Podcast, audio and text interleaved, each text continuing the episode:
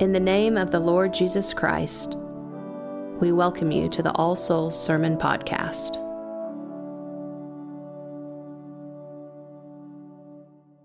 In the name of the Father, the Son, and the Holy Ghost.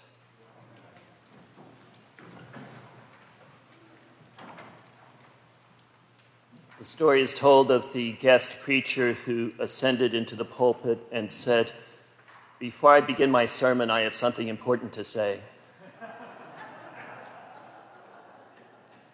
But I would be false to my heart if I did not say how good it is to see you here.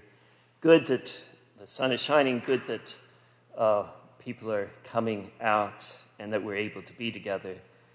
And since I was last with you the first week of November, good to see you with electricity. A lot of us worry from time to time that our faith falls short we receive, say, a piece of medical news that not everything is right, and we find ourselves fearful and worrying. What will this mean for my job? Can I keep working? Can I still go on that vacation? Will I be able to take care of myself? And is there a chance that this is that this is that this might be that I'm coming to if I had more faith, we say, feeling guilty, I wouldn't feel this way. It can also come in an intellectual mode, this worry, even for people who come to church week upon week, year upon year. We stand and say the creed I believe in one God. I believe in Jesus Christ, God of God, light of light, very God of very God, crucified under Pontius Pilate, suffered, dead, buried, on the third day rose again. As we recite those words, there's that voice in our head Do I believe that? Or is it just words? We worry that when we get down to business, we will turn out to be doubters rather than believers. But reality is complex. Doubt and faith tend to be mixed up with each other. In St. John's Gospel, we learn in the 20th chapter, which looks to have been the conclusion of the Gospel, we have a 21st chapter, but if you read that, uh, you'll see that it, it is, uh, at that point, it's clear that the author of the Gospel has died. So it's added on after he died. Uh, we learn in this 20th chapter of St. John's Gospel that Thomas was not there when Jesus first appeared to the disciples. When they told him the good news that their dear rabbi and friend, in whom they had placed so much hope, was in fact alive, that crucifixion and burial were not the end of things, Thomas would not believe it. We don't know why he refused to believe or couldn't believe. It was just there unbelief a presenting fact about Thomas. There's a suggestion that Thomas thought the other disciples were always a bit too cheery, a bit too quick to look on the sunny side. There are suggestions earlier in the gospel that Thomas was the one most likely to take a gloomy view. Eeyore is a name that comes to mind for some people when they think of Thomas. You know Eeyore from Winnie the Pooh um, there is uh, in the sixth chapter when the crowd is there and Jesus says, Let's feed them. And Thomas said, Well, here's this bag of loaves that this boy has, but what's that amongst so many? And then there's what the 11th chapter when Lazarus has died and Jesus is going to go down near Jerusalem, which is danger. Thomas knows that. Thomas says, Well, Let's go with him so we can die with him.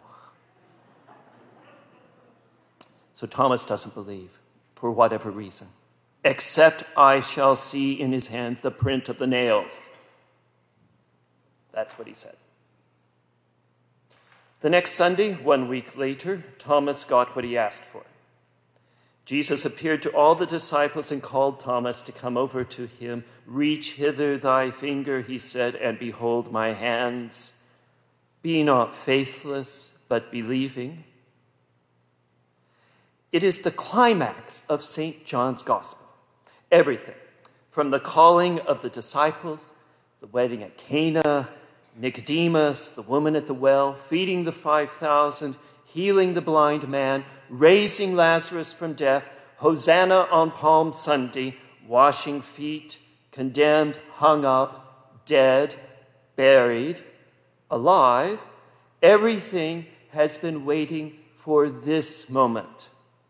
For in this moment, Thomas says something no human being had ever before said to Jesus. It is not given to Jesus' mother to say this. The beloved disciple does not say this, not Peter, not the man born blind, not Lazarus. It is Thomas, Thomas, the one who doubted, Thomas, who says, My Lord and my God. So you see, doubt and faith are tied together in some way. It is almost as if because Thomas doubted that at the end he has a more insightful faith than anyone else. After all, God can use anything.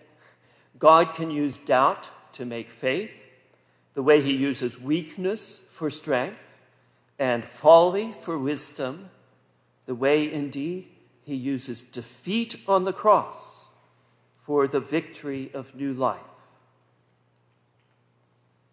St. John nails the point home.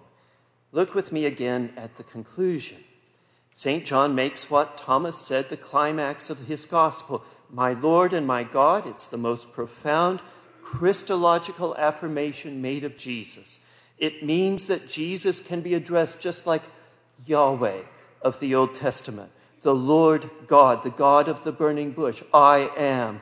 Jesus is Lord and God. And Thomas, having made that gospel pronouncement immediately, the gospel drama is at an end. John gives Jesus one last line, but Jesus speaks it as it were breaking the fourth wall of the theater, he turns to face the audience, turning himself to us who are watching all this in the darkness of the theater. Blessed are they that have not seen and yet believe. And then, if I may put it this way, the curtain falls. As the curtain comes down, we hear a voiceover from the author. The author says, Many other things truly did Jesus, which are not written in this book, but these are written that ye might believe. Many, let me correct my, he says, many other signs truly did Jesus. These are written that you may believe. And now you're getting up, the lights have come up a bit you're shuffling down the aisle towards the door and it hits you. The author just said, Thomas is a sign. There are other signs Jesus did. These signs have been written. The whole story is about having faith. And the, the last thing of the story, the, right at the end, we get this very important sign of faith.